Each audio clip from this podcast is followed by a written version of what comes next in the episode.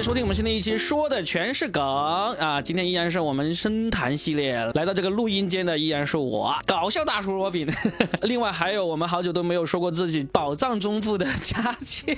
大家好，我是宝藏中富佳倩。哎，峰哥，你得给自己起个名号哎，不羁浪子，不羁浪子，这有点杀马特的感觉。对对对对，马沙特杀马特啊！不管了哈，今天呢，为什么突然把这个我们这种土土的称号也拿出来说呢？因为我们今天要录一期呢，跟这个美有关的这么一个话题。我们今天其实是一个命题作文，嗯，我觉得这个命题作文呢，其实也是我们心心念想聊的，因为爱美之心，人皆有之。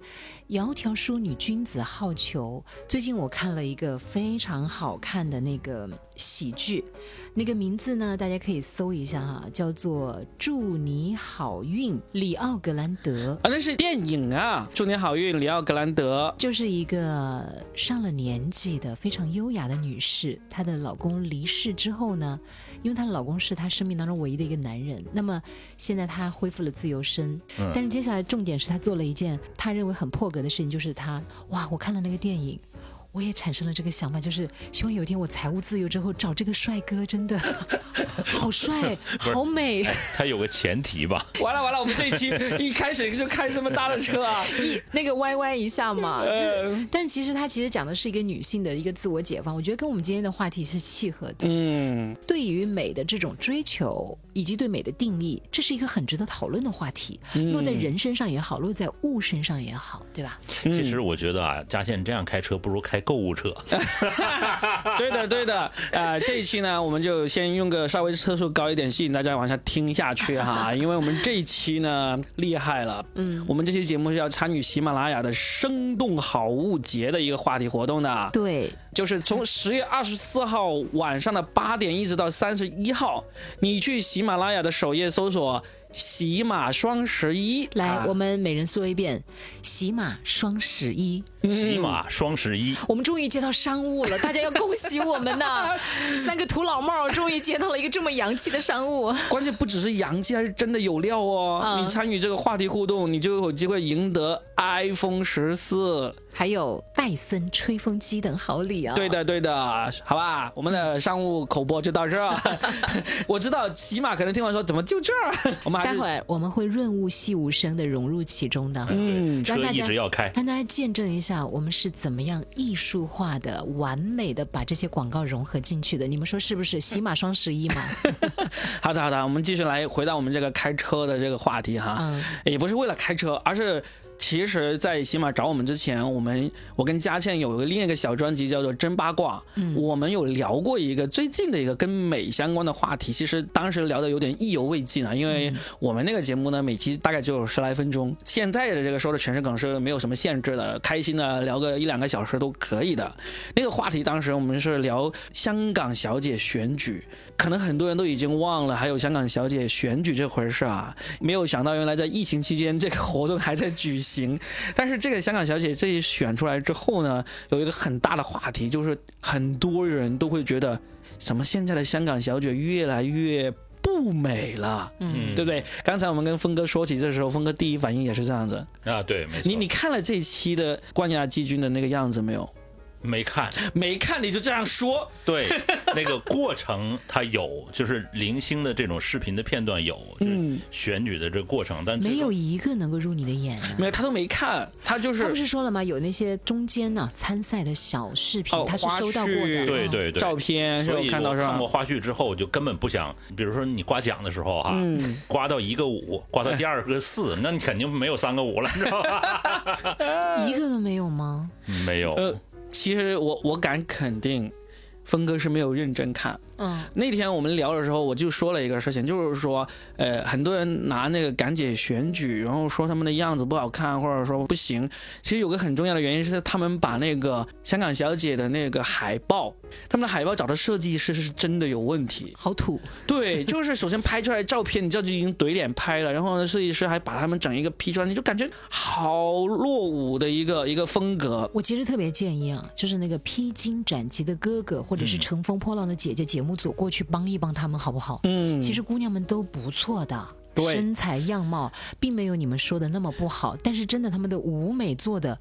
真的是一点都不像现在这个时代。因因为可能是因为没钱吧？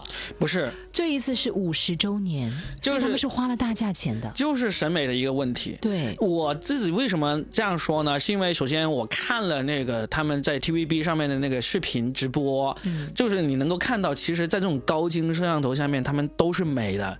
然后呢，更加让我觉得美的地方，是因为我去看了这个冠亚季军的他们在社交媒体他们自己放出来的照片。嗯，你想想，我们平时你像我长得这样子的，我放出来的照片，我都觉得是个帅哥，是不是？你是不？你刚才说了，我都觉得，别人可能不觉得。我觉得若饼在舞台上面就是讲段子的时候，以及他跟台下的观众互动的时候，我觉得还是真的很帅的。那那是肯定的，因为我叫过朋友去看他的那个演出啊，我记得那一次哈，就是那个朋友是第一次生平看那个脱口秀。对吧？嗯，我不说是谁哈，但是我后来是跟你交流过那个真实的感受的。你知道那次好巧不巧，那个场子突然停电，哦，对不对？嗯，就那么突发状况，然后后来若饼就上去救场，嗯，所以后来我就问那个一起去看的那个朋友说怎么样整场？因为当时若饼救了十几二十分钟，那个电才来。哦，黑夜给了我黑色的眼睛啊！他就一直在上面，真的跟大家就聊聊个不停，但是真的就。好感度真的非常的棒，我觉得他就很成功的化解了整个的那个停电的场面。我都觉得那个师傅是罗宾请来的托儿，对对对，买的设计好了是吧？搞十几分钟，五分钟可以搞好的，多加个鸡腿可以再加五分钟，这样的话才能是吧？我的这个魅力和风采是吧？根根据我多年观看演出的经验，那天绝对是意外。那有可能是他的迪迦派来的底细倒是有可能，但是他自己找来的托是不太可能。的，但是真的，他后来有那个朋友就讲，我说整场怎么样？他说，嗯，都讲的不错，但是还是这个 Robin 真的是很成熟的一个，因为那天确实是很意外的嘛。对，嗯，好，我们还是扯回港姐啊。哎呀，其实我都想过，哎，他们为什么不融入脱口秀的环节，就是让脱口秀演员和港姐合作呢？其实这个又是另外一个话题了。这个港姐其实有一个环节是需要那个即兴问答的。对，曾经有不少港姐，其实他们的那个即兴问答是很有脱口秀那个范儿的。对，但那个是比较短暂的，就没有经过训练，完全看他的急中生智怎么样。但是不是有个行规嘛？一般就长得漂亮的人不不说脱口秀。是真的，长得漂亮的不能说的回去，不是不能说，嗯，而是你没有必要去说。是这样子，如果你长得很漂亮、很帅、很美，其实你也有这种幽默天分，嗯，甚至你自己有经过一定的这个脱口秀训练的人，他站到舞台上，他其实不用他太好笑，他就已经很绽放光芒。然后呢，想要得到所有东西，他都能得到了。所以呢，因为喜剧这种东西啊，你要花很多功夫去创作、去排练，这个太辛苦了。但是你外形又这么好，条件这么好，你一上去，你稍微讲个冷笑话、讲个谐音梗，大家都哇拼命鼓掌，然后拼。把你当做这个爱豆偶像，那你哪有还有精力还有时间去磨练这个喜剧啊？磨练这个内容啊？就是你能靠脸吃饭，为什么要靠嘴吃饭呢？对，哦，这就是峰哥不去参加脱口秀的原因。这是我和 Robin 的区别。峰哥主要是靠吃饭吃饭，不靠女人吃饭就行。吃的是硬饭。所以呢，我们刚才就是说这个话题，说到这个。美的一个定义啊，定义啊，就是港姐这个话题，我们可以就说完。因为那天我们其实聊了很多，有一个很重要的原因，是因为其实因为现在娱乐的那个方式。多了，嗯，以前呢看港姐选美呢是一个很大很大的一个娱乐，对，但现在你天天那么多娱乐，而且关键是香港的整一个娱乐的那个作品啊，整个香港娱乐都已经示威了，已经已经低下去了。香港的电影、香港的流行歌、香港的综艺，断崖式的下对，都没什么人看了。然后呢，你香港小姐，老实说，你没有什么真正的大的创新，因为就来来回就选美女嘛，对不对？你能够创新到什么程度去？本身那个节目的关注度就低了。然后呢？大家以前心目中留存的那些美女，她又一直在放光芒，一直留在你心目中，你就会觉得，哎，怎么好像一届不如一届？其实啊，换个角度想，大家也不要觉得那么哀伤。就像《中国好声音》刚出来的那两年，简直万人空巷吧。每到星期五的晚上，哇，大家都集中开始讨论黄绮珊呐、邓紫棋呀、谁谁谁啊。但这几年你们还看过吗？哦，那是歌手。但是其实歌手跟中国好声音其实是一样的，差不多，就是到第三年开始，它其实就会往下走。是好声音越来越少了吗？不是，是歌手唱的不好听吗？不是，他们的技巧其实越来越强，舞美越来越漂亮。但是为什么大家就不感兴趣？也是因为其实视觉也好，听觉也好，或者说我们的味觉被填的太满了，就跟我们说现在过年越来越没滋味是一个样儿。而且很重要的原因是因为这样选的是真的多，太多了，真的多。刚才嘉倩说到这个唱歌的话，我又想起刚刚我才了解到的一个组合，微微博上有一个专门点评歌手的一个专业的乐评人，叫做耳帝。对，前两天他推了一个人，他说的这个就很有意思。这个组合呢叫做 Chili Chill。就是一个英文，但是大家粉丝都把它昵称为这个七里秋，七里秋两个人的组合，一个年轻女孩和另外一个男的那个吉他手，他们唱的歌非常的有特色，而且他的音乐什么都很专业。然后你你看，我一说你俩都肯定都没有听过这个组合，对不对？然后耳弟他说他其实其实也是第一次听他们的歌，然后就发现他们的歌在那个网易云平台上面那个评论啊过万。嗯，你想想，一首歌评论能够过万，说明这一定是非常红的一首歌，或者歌手是非常红的。但是就连耳弟这种天天听歌的人，都是第一次听他们。原来他们已经出道差不多有十年了，他们有很多粉丝。但是呢，天天泡在这个乐坛里面的人也不一定知道他，就说明现在这种细分啊，对美的细分，对艺术的细分，已经是细到一个你只会。关注你喜欢那种类型的这么一个情况了，就是我们所有人都进入了一个信息茧房。对，阿弟就是用了这个词，信息茧房会导致你可能在某一个领域你特别的有成就，但是一旦出了你这个茧房，就算是在同一个行业里面，别人都不知道你。嗯，其实我觉得这是好处，什么好处呢？因为原来我们没有选择，嗯就是我必须得接受这个东西。嗯，那现在呢，我的选择多了。就更加细化我的选择，对，这样的话其实就更加合适，叫定制。原来这个那电影叫私人定制，其实现在就是我们主动的私人定制了。嗯，你说港姐的那个决赛我没看哈，就像她一直按照这种传统，把这个所有该走的流程都走了，呃，展示啊，个人才艺啊，等等等等。就像那个，我记得小沈龙有一句非常这个经典的话。你有啥绝活？嗯嗯嗯，是吧？现在就是你怎么刚才像那个单田芳呢？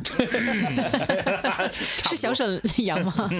差不多，差不多。他说是小沈龙，是吧？小沈龙，对。你有啥绝活？你看，你又不知道了吧？小沈龙，我知道他，他长得很像那个孙杨嘛。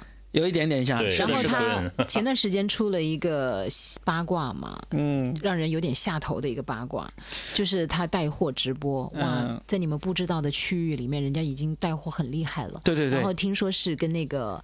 在直播间就跟好像是跟商家对骂吧，反正不知道是剧本还是怎么的，反正那个演的不是很好，让人其实挺下头的。嗯说到带货，我们就说这个审美。没有没有没有没有没有没有。记得啊，在那个喜马的首页搜索搜索喜马双十一的朋友们，你们在生活当中一定会有美好的事情发生的。我们都有美好的未来啊！哎哎，说回到这美这个事情啊。港姐这个事情，我是其实非常不认同那种说什么现在港姐呃一届不如一届，都不如以前漂亮了、美丽了。其实还真的还不是的。对他们是漂亮的，是是真的是漂亮的。我刚才说我去看他们的那个个人的社交网页，他们那照片，因为我们平时普通人也会也会美颜嘛，也会 P 图嘛，他们肯定也会美颜 P 图，而且更加专业啊，放出来真的是美若天仙的。而且现在审美跟以前你说有很大的变化嘛？我觉得其实现在审美，我那天我们在那个真报告里面我说了一个论调，现在大家都在批评网红脸，是不是？嗯。为什么那么多网红脸？就是因为她漂亮，你才会整成网红脸啊。嗯。你说如果不漂亮，她干嘛不照着这个峰哥的样子来整呢？对不对？干嘛不照着我的样子来整呢？对对对对，主要是男性和女性不太一样。你们俩去纹个半永久眉毛吧，我隆重推荐你们。我我当时说的一个观点是说，如果啊这个世界上只有一个网红脸是这样子的话，那他可能。差不多就可以算这个世界上最漂亮的人了。嗯，但是很可惜，你世界上有几千万个这样的网红脸，你就没办法，你就一看到网红脸，你就觉得哎呀难受啊，又是这一款的这样子。也就是审美疲劳。对啊，你说在没有网红脸那个年代，如果现在那些网红脸他穿越回去一九八几年、一九七几年参加选美，百分之百冠军，我跟你说，嗯啊，因为那时候没有能力，没有这个科技可以整成这个蛇精的样子，对不对？现在就随便啊，你想整哪一款都可以整，对吧？想整峰哥这一款都可以，对吧？对对对，猪腰子，猪腰子。所以我觉得，如果从那个容颜上面说，我看过有一些专门研究的文章，他有说过，其实是有这种时代变化的，但是也是一个轮回的。基本上有一个永远不变的一个审美标准呢，就是对称。嗯，只要你是对称的，就一定会是漂亮的。但是在对称的这个基础上，最起码是标准的吧？对，嗯，在这个对称的基础上，你是瓜子脸呢，还是这个圆脸呢，还是国字脸呢？这眼睛是双眼皮还是单眼皮呢？眉毛是浓是粗？鼻梁是高还是塌呢？其实是有一个不同年代的那种审美在里面的。各花入各眼。你们知道最近在微博上有个什么样的热搜吗？嗯，有一个女孩子她结婚的时候，她就有一张照片铺出来，她穿那个。新娘服被网友们热搜称为什么脸？你知道吗？国泰民安脸啊！你们看过那个吗？就是他其实是有点圆乎乎的脸，但是呢，他笑起来有点像怎么说呢？就是他那个笑容啊。看了让人很舒服，是吧？对他也不是那种超级惊艳的脸，但是被人称为是国泰民安脸。我想他传递的是一种什么呢？就是他很幸福、很平和，然后就是一种不要为生活操心，没有被生活虐待过，或者说哪怕生活经历了一些挫折，他依然能够笑对生活。所以网友们给他称了一个国泰民安。哎，我我没有看那张图，那个脸什么样子？这个对不对？我我我不知道，但是你这样一说，我就我就想一想哈，就是他会大概像谁？我第一时间想到的是那个演大长今的那个韩国女演员李英爱，叫她叫李英爱是吧？就是一种从容。我知道是是不是接近她那种那种样子？对，是温润的，那就是舒服的。我我找给你们看，是不是就有点像？我觉得有点像，好正式啊！国泰民安，你就有一种正式，就是在一种正道上那种感觉嘛，嗯，是吧？就是他给你的感觉就是端庄啊、大方啊，然后贤良淑德的感觉，东方脸嘛。所以你说这个审美的潮流，它一直有变化啊，就是有时候，例如现在大家都觉得 Angelababy 那种很漂亮，对不对？那以前可能会觉得像巩俐那种很漂亮，再早一点，就像以前那个什么演那个《英雄儿女》里面那个那个女演员。那种其实大家都会觉得哇，又有英气，又有正气，那种是特别漂亮。这些其实是都会随着时代是有变化的。嗯，至少是现在，你说我们认为普遍比较美的，说白了，其实。是网红脸，为什么？就你们男性的视角来看，不会，不会，不会。我认为只是我们不愿意承认。但是你想想，虽然我们不承认，大家都去去整网红脸，然后你看那些什么富二代啊，那些有钱仔啊，他们找的那个女朋友啊，也是基本上一带出来，大家都嗯，又是一个你想说的是郭富城找了方圆，还有 王思聪找了王思聪就不用讲，因为他还没有结婚。但是比如说。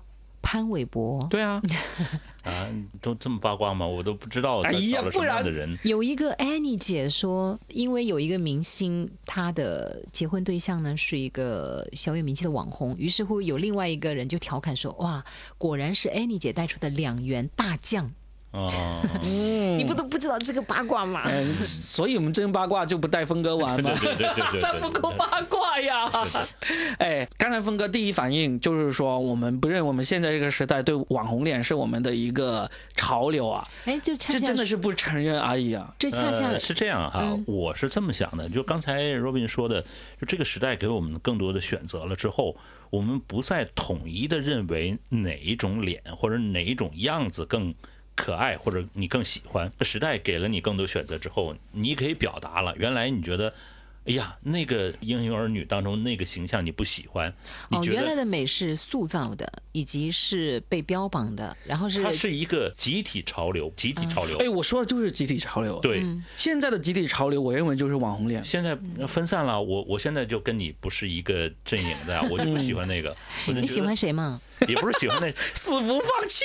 首先是就是他是天然的。人没整过天然的，你长什么？那如果有一个网红脸，就是天然长成网红脸这样子呢？不太可能。为什么？就不太可能，就没有那么标准的三庭五眼。对，就是他那个黄金分割点不可能分的那么细。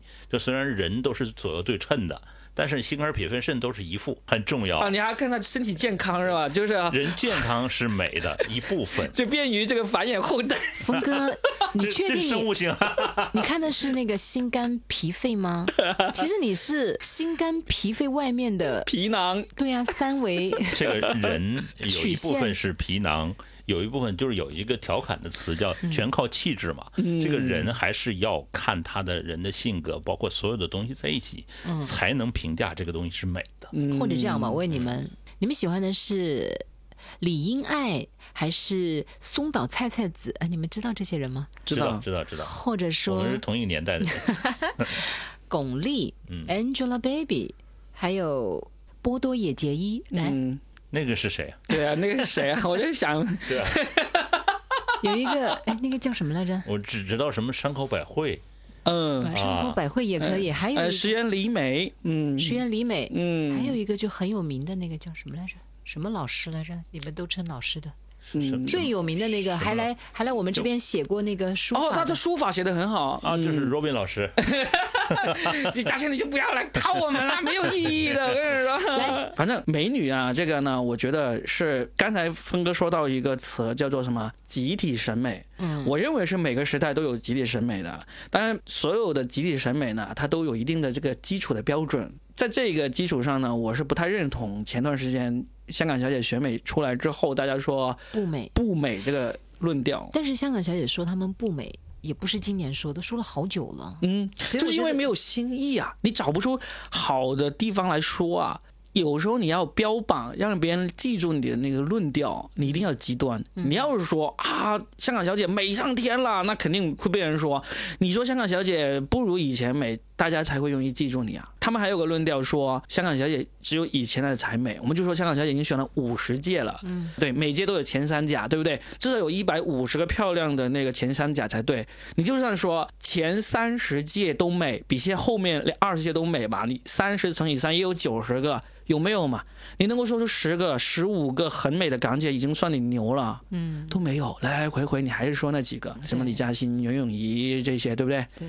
所以我觉得只是一个论调，你没有更多的好的说法来评价这个活动了，你就硬要抛这个。还是因为现在我们的可选择性太多了。现在的这些女孩子，上一回有个听众留言也说的很好，就是现在展示自己美的平台也太多太多了。就是我想要。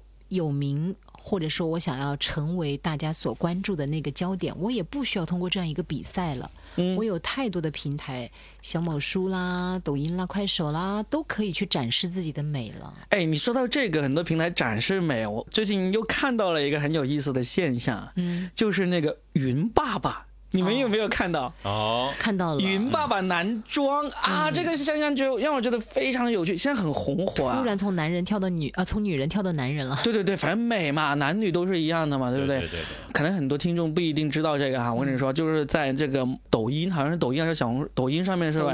有一个那个男装品牌，对。然后呢，就他找了一帮中年男人，大概在五十岁上下吧。嗯。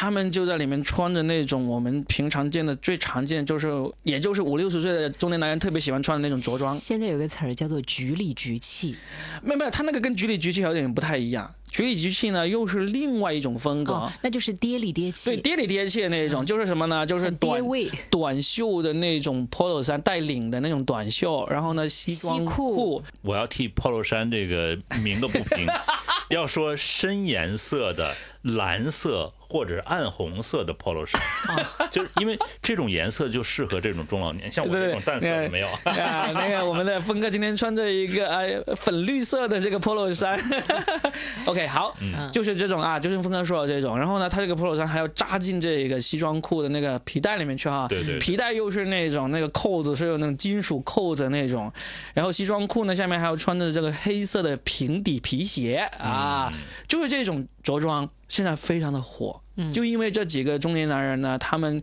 在跳着非常让人印象深刻的舞蹈。不停的跳来展示这服装，就用三个字形容他们，就永动机。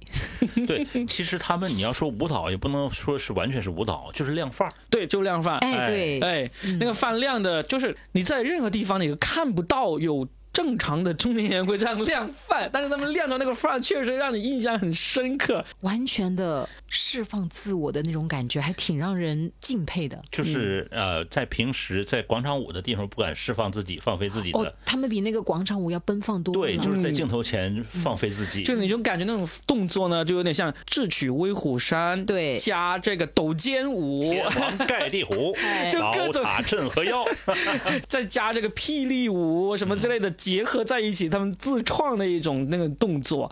但是成功的吸粉很多，吸粉很多。我有一天不小心刷到之后呢，我就发现哇，弹幕真的是刷个不停哦！大家就说：“天哪，我不买我也要一直看。”然后有的人说：“我一定要给我爸爸买一套，我要让我爸爸学这个舞蹈跳给我妈妈看。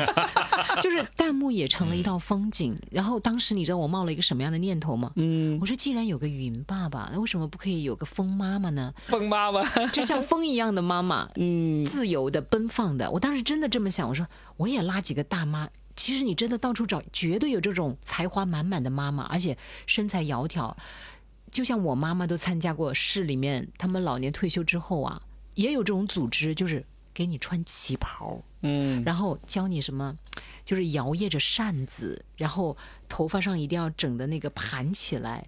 哇，我妈妈差一点参加了。我我觉得嘉轩，你这个愿望实现不了，还挺难实现的。你知道？淘宝上面卖这种妈妈装卖的最红的一个模特，我知道是一个九零后的，对，是个九零后，三十出头，然后她的刻意的装扮成这种五十来岁的阿姨的那种样子。她那个是一个路数，我的意思就是对标这个云爸爸妈？哎，有一个，哎，最近有一个可以对标啊，就是那个黄大妈。上了那个脱口秀大会的那个黄大妈，它是一个文化的一个标签。但是我的意思是，如果从服装标签入手，其实如果有商家的朋友们真的有这个想法，完全可以马上实现。罗宾是给你指一条明路，他自带流量。但是黄大妈这种又有才华又有那个的。他是要靠脑力输出的，但是很难找。你想一想，它变成一种潮流，都觉得穿上黄大妈穿上的衣服也马上变成有文化，在镜头前也可以说五分钟脱口秀。但那个要脑力输出，但是你看云爸爸有脑力输出吗？全是 肢体输出，好不好？对不对？嗯，那个那个是智商的问题，但是这个展示服装只需要肢体。我的意思是，找一帮这样的大妈是很容易的，可以对标。我只是没有这个资金啊，我要是有资金，我就投。投了，没事。嗯，你我自己是吧？欠妈妈。哎，说回这个云爸爸，这个我看这个，我觉得有一个很有意思的，就是在审美上面哈，他们穿的那种服装啊，其实跟几十年前是没有区别的。嗯，几十年前我们就见过这样的服装，到现在也是一模一样，但是他们的审美上的一个区别又跟几十年前非常大的不一样。嗯，就。几十年前，你看到这种年纪的中年男人，他们穿这种服装的中年男人，他们是不会做这样的动作的啊。嗯，当然是到了现在，这些中年男人就可以放开了，就可以做这样的动作，而且还让大家觉得好看，愿意看。你放在几十年前，有一个中年男人，他忽然在镜头前做这样的动作，绝对被人口水都给淹死他了，就跟耍猴一样。但是我想，我想突然就有问题想问一下若冰啊，嗯，那比如说你到了这个年纪，你会穿成那样吗？我觉得我肯定不会，因为我几十年前看到这种服装装扮的时候，我就已经不喜欢。嗯，那到现在来说，我也是不喜欢。但是呢，我会不会有一天能够像这些云爸爸那样子那么奔放？那我就不敢保证。就是 open 是可以，但是不能穿那个。对对对对对对对，我所以就有个问题，嗯，就说你的审美没变，变了。你不喜欢他还是不喜欢他？神丑没变，对对对对对对。好，这个问题你这么说，云爸爸很不高兴。来来怎么样？你反问他，嗯，就是峰哥，你会穿这样的衣服吗？从原来到现在一直不会。那将来呢？将来也不会。带孙子的时候呢？我跟你说哈，就是一会儿咱们说这个自己的审美的过程当中，我会有这个回。我们现在就来说我们自己的审美，我们就说一说，嗯，我们是什么时候审美觉悟的？我几十年前我看到这个穿成云爸爸这样的人这样的服装，我就觉得不好看，我这辈子都不想这样穿。嗯，那那时候说明我的审美已经有一定的那个觉醒了。嗯，但是我想再往前挖掘一下。能不能想得起来我们第一次产生这种审美的观念，说我要这样子，或者说我不要这样，是什么时候？我举个例子，小时候我们可能读幼儿园、读小学的时候，妈妈给我们买什么，我们就穿什么，或者妈妈缝什么，我们就穿什么，对不对？突然有一天，我们不想穿妈妈的这个缝的衣服了，或者妈妈买回来，我们觉得哦，能不能不穿呢？这样子。我有啊。你是什么时候？我是我妈妈以前喜欢织那个毛线，可能也不是喜欢织了，就是条件困难了。她给我织那个健美裤，就是有一个盼盼刮着那个脚的。就是让那个盼盼，那是一条绳子一样的东西，对吧？就像就是流行过，很流行过一段，跟旅游鞋一起，我都不知道该不该那么说哈。也算是 健美裤的一种哈。嗯，对，就当时是这么流行的。不管腿多长，都穿健美裤。嗯，不管瘸不瘸，全部旅游鞋。当然这个不太合适哈，但是就流行，当时是流行这个一段时间，那两个是同时在一起的。对，嗯，当时我妈妈就给我织那个，因为我们湖南冷嘛，冬天，她就给我织那个。我其实那时候非常不喜欢穿这个，但是最开始我是没有形成我的观念的，那只能被迫穿。我的腿什么颜色？什么颜色？各种颜色都有啊！它织毛线吗？对，织个毛线。然后呢，我为什么不喜欢穿呢？因为它会显得我很臃肿。嗯，就是我本来骨架就大，所以我穿那个就显得我的下半身那个腿侧又粗又短，你知道吗？就像小柯基一样的。嗯。然后，但是终于有一天，我大概是嗯，到我读师范的时候，我就再也不想穿。我那时候有个梦想，就是什么时候我可以呃。就不要再穿这个了，这是我觉得我自己审美的一个觉醒和起义。就对，就是那时候突然间就有了这个启蒙，是吧？之前是想脱掉，但是你被迫，你也不能自己去买，你也没有钱呢。嗯。妈妈给你穿什么就穿什么。嗯。对对，从健美裤那会儿我丢掉它，嗯开始。峰哥呢？我那是已经是高中了吧？因为我我家乡很有意思，就是特别是我家乡那座城市，那座城市的人是特别爱穿的。穿什么？他什么流行穿什么，那个东西很贵，甚至用他一个月两个月的工资买，他也愿意买。呃，就不管什么品牌，只要掀起了一股潮流。对。哦。然后那段时间是什么呢？有一种白色的，有点像绸缎似的那种裤子。嗯，绸缎式的裤子，就是它那个质地有点像练太极的时候穿的那种。不不不，不是那样，那样的话那就太宽大了。那是啥它有点锥形的那种。啊，就萝卜裤吗？类似萝卜裤，但是它那个材料有点像绸缎，还不是绸缎。可能很多人都不知道什么叫萝卜裤。我知道啊。然后白色的皮鞋。啥？白色，这还配双白色皮鞋？那种船鞋，就是那种不是不是呃传统意义上那种皮鞋，船鞋。是不是像那种那个托尼老师穿的那种皮鞋？对对对对，哦，对，上面还有铆钉。呃，没有，没有他说的应该不是没有铆钉，没有铆钉，那个是。峰哥说说的应该是那种有点我们现在叫什么乐福鞋的。对对对，乐福鞋差不多那种。我明白。嗯嗯，你说多丑啊！当年很潮流的，对，当年就很潮流。那是好感觉好像是港商或者是台商带回来的风格，感觉是是？一穿那个打扮，再讲一点广东普通话，我跟你讲啊，就是啊，当地的那些姑娘们很容易就跟他走的啦。是啊是啊是啊，很容易骗走的啦。是这个样子啊。所以峰哥当时就是看到这些，那那不细了。因为你没有骗成功吗？没有，当时我就觉得这那个样子很帅，然后包括当时有很多港产的电影。然后里面都有类似的这种这种穿着打扮，然后那是我就特别想要的那一条裤子，嗯，然后鞋其实无所谓了，就是鞋这个穿什么鞋都无所谓，旅游鞋啊，嗯，拖鞋啊都无所谓了。但那条裤子非常想要，我记得当时可能要四十五块钱，好贵呀！哦，那时候是一条四十五块钱的裤子，相当于是一个奢侈品了。对对对，我记得就攒了很久，终于买了一条，买了一条，然后。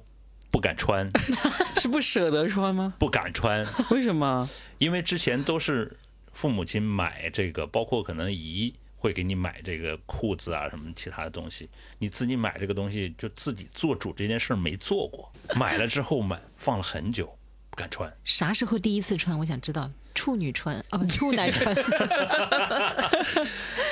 高二。第一次去约会的时候吗？不是。高二，我记得那应该是夏天，一个夏天，但是具体什么时间不记得了。你上面配了个啥衣服？呃，T 恤衫。啊，红呃红色的 T 恤衫，红色 T 恤配白色的裤子，哇！现在广场舞标配啊，还穿那个白手套，所以我就不太敢说。你看把你们来笑的。没事儿，我们都吐过。嗯，谁笑话谁呀？对吧？我告诉你，是因为什么？是因为当时这个，因为我父亲身体不好啊，我母亲陪他去去另外一个城市去看病。哦，家里只剩你了。对，你才敢穿。我哥哥呢，在在在另外一个城市读大学。哦，在那种情况下，你才敢穿，我才敢穿。之前都不穿裤子，然后穿完之后什么感觉？现在还记得不？很帅啦！啊，我觉得马路上的人都在看我。啊，还好你有一种有一种什么感觉呢？当里有轰了。我跟你说，那个时候我骑自行车都觉得很拉轰啊。就觉得自己是一个侠客，哎呀，所以这种真的是审美的变迁啊！现 现在就变成了广场舞的标配，真的红色的 T 恤加这个白色裤子，再加一个白手套啊，那种跳广场舞集体舞的真的是很多这样的配配置啊！对啊，所以就几十年前就完成了这个。峰哥，嗯，你的春天在广场上。我就说那个时候的审美就是那个样子，嗯，但是审美是慢慢会。会改变和觉醒，因为我们从小到大，他是不知道审美，到知道审美，到知道什么是审美，然后到知道什么最适合自己。对，这是一个过程。最开始我们对美的定义就是被他人给引导的，被他人甚至是强行灌注的。嗯，我记得第一年的春晚其实是刘晓庆主持的。嗯。刘晓庆主持的时候，当时我妈妈是买过她带领的叫小庆山，的确凉啊。哦，还有他们的那个大波浪卷的那个头发。那时候我妈妈就是跟随着春晚的潮流，但是你看到现在，当然潮流又是在复古的。还有那时候费翔第一次出现在春晚的舞台上，那个喇叭裤啊，闪亮的那个抖肩的衣服呀，他又引领了一阵潮流，对不对？那个时候我们获取这种美啊和时尚的信息，就是来源于电视、春晚，还有就是港片。为什么我们现在对香港的这种潮流的变化是特别唏嘘的呢？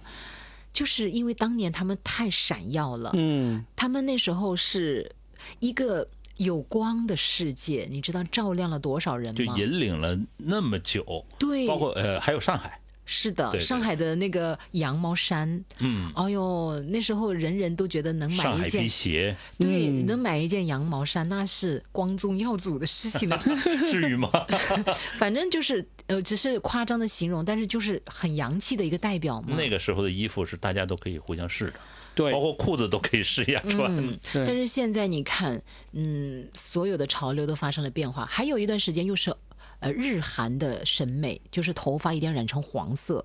我为什么印象那么深刻？因为我曾经就是染过满头的黄发，你们想象不到吧？像只狗一样。因为我又是自然卷，我为什么印象那么深刻呢？我曾经去过那个桂林，有个阳朔西街。嗯，我在那里就是十几年前，然后就坐在那个地方，有画家给你画画儿，买一句 T 恤衫二十五块钱，然后就给你画个画儿，再加点钱。然后我当时坐在那儿，给我画了个头像。后来我多年之后回头看，就是一头黄的，就像只狗一样。我觉得，哎，但是我们刚才说到一个，就是我们以前的那种审美啊，嗯，基本上都是受这种港台啊、对国外啊这些，就代表他们当时那个生活水平比我们高的地区的人的一个审美来影响哈。我们会想努力的模仿他们，或者穿的像他们那样子，追随追随，对不对？但是后来呢，我又发现有一个有趣的现象，我不知道你们身边那种出去读书或者工作挺长时间，然后又回来，不管是回来旅游啊、探亲啊，是回来定居的那种朋友多不多哈？我有一个观察，我就发现，就但凡这些朋友在国外待了一段时间回来之后，我都会觉得他们的穿衣打扮很土。嗯嗯。你有这种感觉没有？对对，就是说，因为我我说的就是这这这十来二十年的一个变化，就是如果这十来二十年我有一些朋友，他们出去了国外好几年、十几年，然后回来，因为他的朋友去的都是国外的乡下，而我的朋友都是 法兰西、巴黎。我我我我我有这种感觉，就是就当然他如果在外面真的是是本身就是个明星，那就另当别论。就是他是一个普通人，他在外面学习、工作、生活，然后呢，他回来探一下亲，我基本上都能够觉得他们穿的衣服其实是不如我们国内洋气的。那他们一般都穿什么嘛？不都是 T 恤加牛仔吗？T 恤牛仔其实现在也没有那么红了。嗯，就是如果你现在看到一个回来的，他还穿 T 恤牛仔的话，甚至他还把那个 T 恤衫 T 恤衫扎进这个牛仔裤里面去的话，你就知道肯定就是一种已经有点过时的那种穿着打扮。我自己现在有一个感觉，就是现在我们的眼界是有开阔了，我们是紧跟国外的那种潮流。我们身边认识的年轻人，他们都是紧跟国外日韩啊、欧美那种潮流的。但是呢，那些去外面工作什么回来他们的人呢，他其实基本上不是太年轻，他们呢就已经。少放了很多精力去追随那个最新的潮流哦，所以呢，我想得出的一个结论就是说，其实你对于这种潮流和那种跟随或者审美的那种变化，就一定是年轻人，或者是一定是，就算你不不是年轻人，但是呢，你保持一个年轻的心，同时呢又有这个时间精力去关注这些潮流，你才能跟最新潮的美保持这个同步。你说的其实更多定义应该叫时尚、潮流，而不是单纯用美来形容了。但是刚才这个你说年轻，我不大同意啊。我忽然想起了有一张呃照片，就是我在深圳已经工作了很长时间，然后又回到读书的地方，我的同学跟我一起去逛了这个呃沈阳的故宫，就给我拍了一张单独的照片。嗯，然后后来呢，我的那个同学就跟我说，实在忍不住了，跟我说。他说你怎么就穿成这样就回来了？嗯我记得那个红色的 T 恤依旧是红色 T 恤，但是裤子呢，我记得是有一条外贸的裤子，嗯，是那种深绿色的那种裤子，然后它的料子很薄，是属于那种快干裤，嗯，然后但是那种快干裤呢，是不是呃腿中间有什么任何的这种这种装饰没有？就是从头到到脚肥的一条裤子，然后还背了一个就很简单的一个就是。对折的那个包就很简单、很简陋那个样子。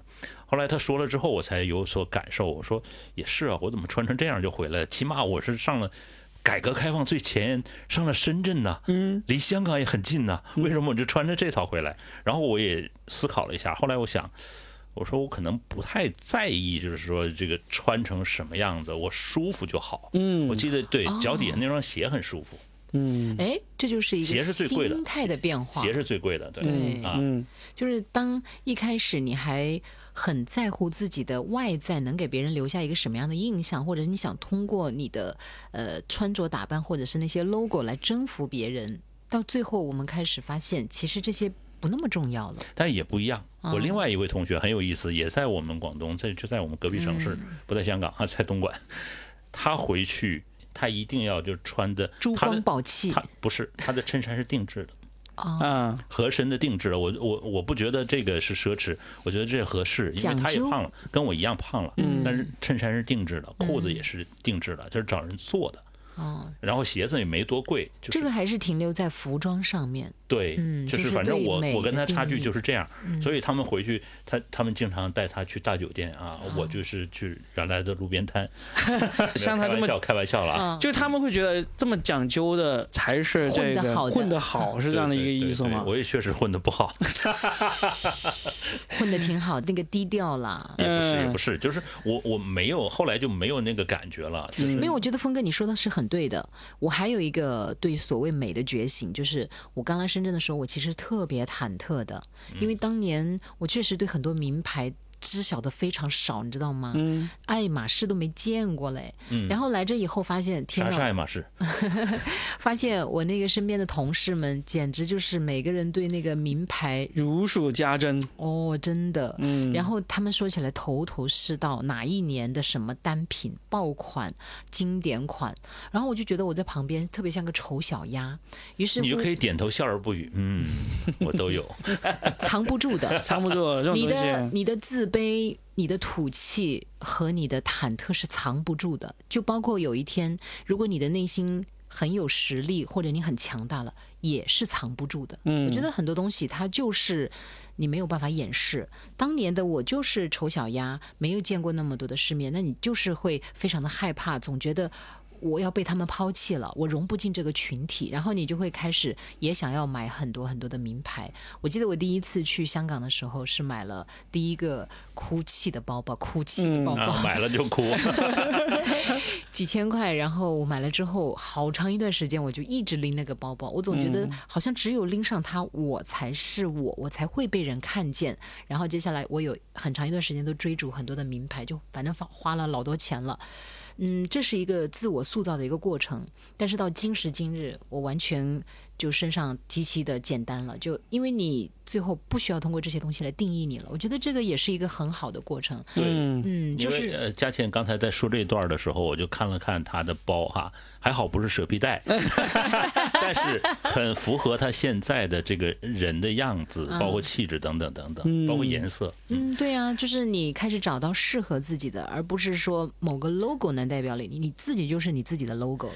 哎，我发现其实我们三个都已经到了比较平和的，根据自己的需要，嗯去穿衣打扮的这么一个阶段了。三个低调的富豪，哎，但是我想问一下，其实现在我们身边的人啊，还你们还会发现还有，就有没有很明显的感觉到，我身边的谁谁谁，他好像正在经历我们当年经历过的那个阶段嘛？呃当然，有了。这个跟年纪没关系。对我不管他是什么年纪，嗯心境，就是就是刚好发现。你就很能够明显看出他，他现在这时候做的事情呢，就是当年我也有这样努力的去争取过，或者想要努力的达到过的这么一个阶段，能有看有是吧？特别多。比如我参加一些饭局，嗯真的你就看到很多年轻的女孩子，就是她会打扮的特别的讲究，但是那种讲究呢，又不是那种低调的讲究，就是浑身散发着，你们看，我今天是隆重，出席的。意思就是讲究写在脸上了。对其实还是一种，是因为虚才会那么张狂。真的，这就是我或许是因为人家年轻吧，需要这个。你听他讲话就知道嘛。就是因为有的时候你的实力不光是通过你几件衣服啊、包包，而是最后你交谈一场饭局下来，你是可以看到很多东西的，对不对？比如你们谈的话题，他能不能参与进来？嗯，然后话题转到他那的时候，他会把重点放在哪儿？几番轮合下来，你不就知道他是一个什么状态了吗？哎，那你看到这种，就是其实是能够看到当年自己的一点点影子的，对呀、我会很包容啊你。会很包容他，甚至。但是我又我又感觉啊，虽然你会很包容他，但是呢，如果你会跟他说这种道理，他们应该也是听不进去的。我不会跟他讲啊。对，因为这种道理呢是需要自己去体会、体验，然后呢，终于有一天你才会我曾经干过这种傻事儿，据说被人恨死了。他真的很讨厌你妹儿啊，你一脸骄傲都写脸上了，不能这样。我觉得以前我就真的有一个阶段，我挺现在回头看，我觉得我真的挺傻的，好好为人师那个阶段。其实我是善意的，都有过都有过都有过是吧？比如有一次我都在，节目里这么做，那你赶紧改哥，要不然的话改了改了 改了是吧？改了，节目改了。节目没了是吧？而是有一次我参加一个活动，然后对方单位呢，我是去朗诵的，对方单位有一个自己单位的主持人，他在那里主持活动的时候，我就发现他的腿啊不是站那个丁字形。就是她其实长得漂亮的，主持也没问题，但是她的腿没站丁字形呢，使得她的站姿没有那么的像一个主持人那么好看。因为我自己我出去还是比较讲究这个嘛，嗯，于是乎，在间隙，我就给她提了个醒儿，我说：“嗯，你主持的很好，但是如果你那个就不要外八字，就站一个丁字形，可能会让你看起来更漂亮。”我觉得我这个提醒已经是很小心翼翼了，我希望她更美嘛。但是后来我发现，她就是硬了，但是依然我行我素。我能感觉到她是一个特别骄傲的女生，因为她很漂亮嘛，又在单位上，你想在那样一个单位也是人中之凤了，要不然怎么会选来做主持人呢？她其实是听不进的，嗯他觉得我多管闲事，什么玩意儿？嗯，是的，真的是会这样，真的，他其实就是，但是我觉得他也许多年之后回想起我曾经这么多这一嘴，其实是为他好。那多年之后的你，现在要给他怎么上课？不说了，其实还是可以上课的。除非他来问我，多年之后，嗯他终于懂得他在台上要站这个丁字步了。嗯，他也不会想起你，他只会觉得是自己悟到了。我跟你说，其实瞎说什么大实话？其实你还是可以碾压他，怎么碾压他？就是说用你的专业来碾压他，然后他就会明白。哥，我跟你讲啊，我又学到了一个，就是曾经的我也想过，是不是应该在某些场合你就一定要怎样？但是后来我学到的反而是在有些场合，你就当绿叶就好了。啊，你也跟他一样，因为你要明白你的角色定位，就是美留给他就好了，让他去绽放光芒。但是是这样啊，我每次，比如说每次出去，无论是你做这个台上的演员，还是做幕后的导演，你都代表自己啊。我一定要做好。那当然，对我我不会刻意的去教你，但是我用我的行动来碾压你。就是说我该，但是我表现并不是为了碾压他，不对对对，而是说我做我自己该做的。我的意图不是碾压，但是我的行为是这样。对，就是我要做好我自己啊，那个是必须的。对，不然的话丢我的人是吧？这是我的份儿是吧？啊，对对对，这个是必须的。嗯，对的。反正这种美这种东西呢，就是说，呃，我自己感觉现在就是我们有一定生活阅历的人呢，最终还是会走向。按自己喜欢就好，就是跟随自己的那个内心最喜欢的那种那种感觉。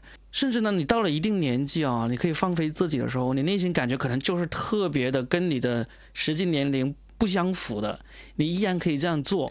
就应该要把目标定成广东的阿叔阿婶儿，走在城中村，穿着大裤衩儿，但是腰间别了二十串钥匙 去收租。那个你不觉得他很美吗？我觉得这种跟审美没什么关系。这一串钥匙其实都是一把。因为我有看过一个纪录片，就是有一个美国的纪录片，他们在纽约记录了。纽约街头几十年来那些人的那个穿着打扮哦，有一些人他就真的是，你就看到他已经是可能是六七十岁了，嗯，他穿的那些服装，你就觉得这是一个正常的六七十岁的人该穿的那种服装嘛。而且你都这个年纪了，你每天出门为了穿成这样子，你还要精心打扮一个一个多小时才出门，有没有必要？但然后采访人家，人家就是说，这就是我的生活方式啊。我这跟上海有一个叫福安路小公主，嗯，前段时间不是很红吗？嗯，她就是一个应该是阿姨了，但她身材发福，像个有点像个男人，但这里没有冒犯的意思。她其实是因为吃了一些药生病，使得她的身材，但是她每天把自己打扮的像个小公主，拎个小菜篮子。她前段时间很红的。哦，我们看她拎个小菜篮子是真的是为了去买菜吗？她那个对，不管是包包还是菜篮，意思就是她很讲究，然后。一开始大家都说，明明像个男人，怎么穿的还穿那种芭比 Q 的裙子，粉红色的。但是后来知道他的那个嗯背后的故事之后，就大家都能够接受，而且他很自信。重点就是，嗯，他没有被任何人影响，而且他也没有干扰到别人啊。就跟你说的那个有点，你你说清楚一点，他穿的是芭比娃娃的裙子还是芭比 Q？我我我双 Q 你啊！像芭比娃娃一样的裙子。他他他的意思是 cosplay，cosplay，对对。就你在网上搜，嗯，福安路还是安福路，向海福安路小公主，嗯，你就会被那个画面震惊的。但是她走在路上那个状态是很舒展的。还有美国有一档节目叫做《粉红救兵》，救兵就是几个。呃，那个造型师、美容师，反正他们就去给素人做改造。我觉得其实那个节目很好看，很好看啊，评分很高。因为它不仅拯救的是那些素人的外形、服装、妆容，更多的是他们让一个人恢复自信。我觉得那个最重要。这个我觉得吧，这是就授以鱼哈，嗯，授之以鱼呢是提高审美，然后符合。不一定非得符合大众审美，但是得符合你现在的这种状态。比如我胖了，我肯定要穿个肥佬衫哈，我肯定不能穿的像根香肠一样，把自己裹成那穿一个小号小码。或者说跟朋友说啊，我穿的是小码，结果你看穿在身上跟一段香肠一样，这个是不合适的。其实我在那个，我记得在这个呃意大利的罗马，嗯，我就看那个街上很大年纪的一个老人家老太太，那个小蕾丝的包。放在那儿，街边的一个小桌子，一小杯咖啡，旁边一个老爷爷，一套白西装，嗯，然后一个小领花，拄着一个小拐杖，头发很乱，全白的，但是他一点不违和，嗯，你不觉得他很怪异？嗯，就是说你可能有你的审美，但是呢，还是要符合你当下的这种状态是最合适的。嗯，当然你说这个红或者他坚持自己等等的，没问题，都没问题。但是实际上别人来看并不美。嗯，你坚持的是一种是是你的这种自我的坚持，但对于别人的观感不好。嗯啊，当然不是说我们必须得为别人活着，我穿这套衣服别人看好看，我才要才要觉得这个我能穿出去。实际上你舒服就好，这是你这是另外一个层面的个话题了啊，就是两个不同的状态吧。嗯，但是因为我们今天讨论这个这个美的标准嘛，就是你要跟随潮流，还是要遵循自己内心的规则？我觉得。这个没有那么绝对，就是没有那么绝对的向天平的两端去走。我感觉绝大部分人呢还是这样子，就是我既要坚，我既会坚持自己的一些。标准。那同时呢，我也不会完全忽视这个潮流的一些最新的变化。哎呀，可千万别跟潮流了！你们看看巴黎世家的那些丑包包，真的是；你们看看驴牌的那些丑鞋子，哎呀，出了一双什么鞋，就跟那个流浪汉脚上的那双鞋差不多，还要几万块。还有有一年那个包包上面全都是那种蝴蝶，上面写着“我爱你”，嗯，几万块的包包，你们真……但实际上它是一种什么呢？营销手段对，营销手段。包括舞台上，嗯。可能是可以，但是你如果真的像穿到日常啊，就像就是平时我们这种中老年男性啊，不是我啊，若斌，若斌父亲那一代人，那你穿成这个云爸爸那个样子是可以的，它符合你的身份。对。对，就是说，当然你可以穿的更活泼一点，一样可以穿牛仔裤，宽松一点点。就是说，嗯，因为刚才若饼说到就是追随潮流嘛，那我觉得真的就是。可以去看一看，也不要完全抵触，但是绝不要照搬。我说的追随潮流，不是真的是追随那种就是惊惊世骇俗啊，或者说真的是当下最最热议、最热点的那种潮流，而是你身处这个社会中，你不知不觉还是会会受到这些一些潮流的影响的。就是就就比如嘛，我举个嗯举个例子，就是。其实我们有一段时间是没有什么人穿那个白色的那个平底板鞋的那那样的一个运动鞋的，但是这种这个这个运动鞋大概是在二十多年前吧，嗯，开始红起来之后，你会发现其实现在什么样的人都敢穿这样的白色的平底的这种这种运动鞋，男的女的都有。对，盲目的追流追不不叫盲目了，它就变成了一个。就如果我当时看到一个男的穿这样一个白色的这种平底的运动鞋，其实会会觉得怪怪的，或者说娘娘的，就这种。但是现在你基本上你看到什么年纪的人都敢穿这样的的运动鞋，符合他气质就好。你二十年前娘，现在还是娘，我就从来没穿过那平底儿的那个，是吧？历来没有一双都没有。但是但是但是现在你可以看到，就是几乎所有的那个。奢侈品啊，呃，潮流品牌，他们都会出这种类型的鞋。对，其实它也代表着一个趋势。它不是说非得就是我要呃，就呃叫什么独树一帜来做这个东西。实际上，它也是摸清了大众的这种审美，他才做了这样的东西单品啊。嗯，那其实。无论是那个年代还是这个年代，都有穿的好看的人。我看过穿非常好看的人，是吧？啊，嗯总，穿穿搭其实也是美商嘛。对，有些人就是能够把它弄得很好看。嗯嗯，反正这期节目我们也聊了一个多小时了，也差不多到尾声了。啊，就到尾声了，真的聊得意犹未尽，是吧？嗯，因为我觉得有些东西还可以再讲，比如说女生的那个审美，我就插一嘴，可能你们男生觉察不到眉毛的变化。有一年，哦，有一年就特别流行什么韩式大平眉、一字眉，那个平眉，你们都不懂，不懂，真的不懂。来来，你给我们说一下。因为为什么我对这个印象特别深刻呢？有一年，女孩子们一定知道的，有一年所有的明星们都是平眉，张雨绮呀，还有那个赵丽颖啊，全都是就是就是一个一字眉，嗯，就一横，没有柳叶眉，也没有挑眉，你们都不懂，嗯。但是真的不好看，为什么我印象深刻？因为我有一个朋友同学，她其实长得很漂亮的，她以前是那个弯眉，那年为了追随潮流，就直接把那个眉毛剃了之后，就弄一个一字眉。这么狠啊！因为追随潮流嘛。但他每次那个做表情的时候，那个头要抬的嘛，那个眉毛就耸起，那个中间有被刮掉的一个白白的地方。嗯，你们不懂，因为眉峰啊被刮掉了之后，露出白白的一坨，就很不好看，是吧？就真的很不好看。所以你看，这就是自己又好为人师了吗？我没有说，没有说，没有说，现在才说。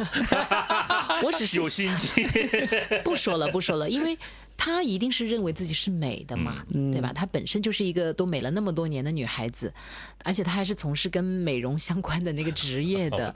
你看，这就是追随潮流，然后最后使得自己沉醉于其中，并且不可自拔而带来的一些后果。那我感觉这两年大家开始越来越 open 了。嗯，你看现在很多。特别是女孩子们现在特别喜欢在那个小红书上看，我其实连小红书都我没有，就追随那些博主啊，去什么种草这个种草那个。我我不看的原因不是说我买不起啊或者怎么穷精致都不是，而是因为现在我完全有我自己的风格。嗯，对我就不需要别人来定义我，也不需要别人教我怎么穿衣打扮，包括我现在认为的一个美，已经不仅仅停留在你的五官精不精致。嗯，因为很多女孩子还是说，我就从女性角度，就追求没有皱纹啦，或者追求就是整个脸特别的青春，就想把时光留在那一刻。但比如现在我自己也有皱纹，我就不会刻意去掩盖它。嗯，我是能够接受，比如刘刘嘉玲那种美，其实我是看着有点别扭的。你们都看不出来吗？我我这看不出来，他别扭在哪？你们这些男人真是，主要是我们不经常看别人的老婆。呃，我经常看也看不出来。怎么样？你可以跟他们说一说，你觉得他的别扭在哪里？他的脸就是很饱满呐，因为他不想让脸有皱纹，就打很多玻尿酸，然后就整张脸就是。就是饱满到没有一点皱纹，包括刘晓庆，她要拉皮，嗯，因为她要留住青春，她都七十岁了，但确实身材很好。她的拉皮是这样子的，就是拉皮要从那个耳朵那个地方把耳往下面，然后的皮往后面拉嘛，就相当于把你的脸就是这样。往上对，让你不要往下掉，然后不要有皱纹。但是他的那个耳朵都快到那个下巴那儿去了，就你们你们直男可能都不怎么关心这些。出来啊，这就是超伟哥 别扭的 别扭的一种美。嗯，刘嘉玲还算好了，就是他们真的可能美过的这些美人，我还发现了，但凡曾经美过的美人，他们是真的更不能够接受自己。有一天不美了，明白？这个就是这这个是可以理解的。不愿人间见白头哈。嗯，对，就美人迟暮，这是很悲惨的一件事情。前几天还有一个新闻，就是关之琳六十岁嘛，她不是把自己的珠宝要进行拍卖嘛？大家纷纷在看她六十岁的一个状态。呃，就还她还算好了，这其中。温碧霞就真的是也让人忍不住吐槽，唏嘘是吧？嗯，你们看过她的状态吗？看了看了。她都曾经是风情万种啊，很圆润的，跟钟楚红一样。但是现在的她就是永远停留在那个公主裙，然后长长的头发，就是很还是停留在那个年代的那种形象里面。对她就是自己不接受自己会老去。其实这是一种很。我觉得有点让人呃觉得唏嘘的执念，嗯，就为什么这反而是不是也体现出一种不自信呢？对，所以一旦你不美了，是不是大家就会不接受你了呢？那其实这是不是一种自卑嘛？所以他在某种理论上活得没你快乐。那当然了，嗯嗯，其实身边也有同事是这样，我我其实就不太敢跟他说这个。如果你跟他说这个，你可能就。就像就是当年这个嘉倩一样啊，你跟人说，人家人家不接受，觉得你这个多此一举等等等等。实际上，符合自己的东西才是最好的。有很多东西你留不住，就撒手放了，嗯，对不对？因为你不可能抓住所有的东西，嗯啊，而且每一个。时代每一个每个时间段都有每一个时间段的美，你只要把那个保留住就好。现在我觉得的美就是舒服从容，是发自内心的。你觉得你不会被周遭的人来定义的一种，那才叫美，而不是单纯说你的五官有多标准呢？你的服装有多精致啊？是一种得体吧？我觉得得体。呃，体面和优雅是三个我认为的阶层。嗯，我现在就只是一个得体而已。不是说好不上价值的吗？上了潮流，我们不抗拒它呀，但是我们不要被它束缚。对。不要完全被他牵着鼻子走啊。是的，你们回头看看网上那几个什么几大奢侈品牌的走秀，笑死你，丑到让你想笑。当然，他们一定是有好的，可能也许有的是为了反营销吧，或者是营销的一个反策略，但都可以。包括其实像温碧霞这样，她沉醉在自己的状态里面，她开心就好嘛。我们也没有什么要去非得指责，只是觉得，嗯，个人的一个感觉就是顺其自然可能会更好一点点。嗯，对的，对的，对的。所以呢，各大品牌那个走秀呢，大家想去看也可以去看，也有美的。但是呢如果看中了想要买啊，去哪里买呢？就可以去这个喜马拉雅的首页搜一下。喜马双十一不但能够买到你想要买的东西，还有可能会赢得这个 iPhone 十四、戴森吹风机这样的好礼。十月二十四号晚上的八点到三十一号，前往首页搜索“喜马双十一”。各位大佬帮我们完成 KPI 的话，下次我们送 Robin 的签名书。终于要出版了啊！对对对对，我那书应该就是十一月能够出版了。哇！到时候我会第一时间在我们的节目链接里面跟大家分享的。哦，太棒了！好吧，嗯，那我们这一期呢就聊到这儿。谢谢喜马赞助我们这期节目哈。对啊，也谢谢。喜马好美。好，那也谢谢两位，我们在深夜一起分享了这个对美的对。潮流的这些看法，嗯啊，好的，嗯，那我们下期继续聊，拜拜，好，谢谢，拜拜。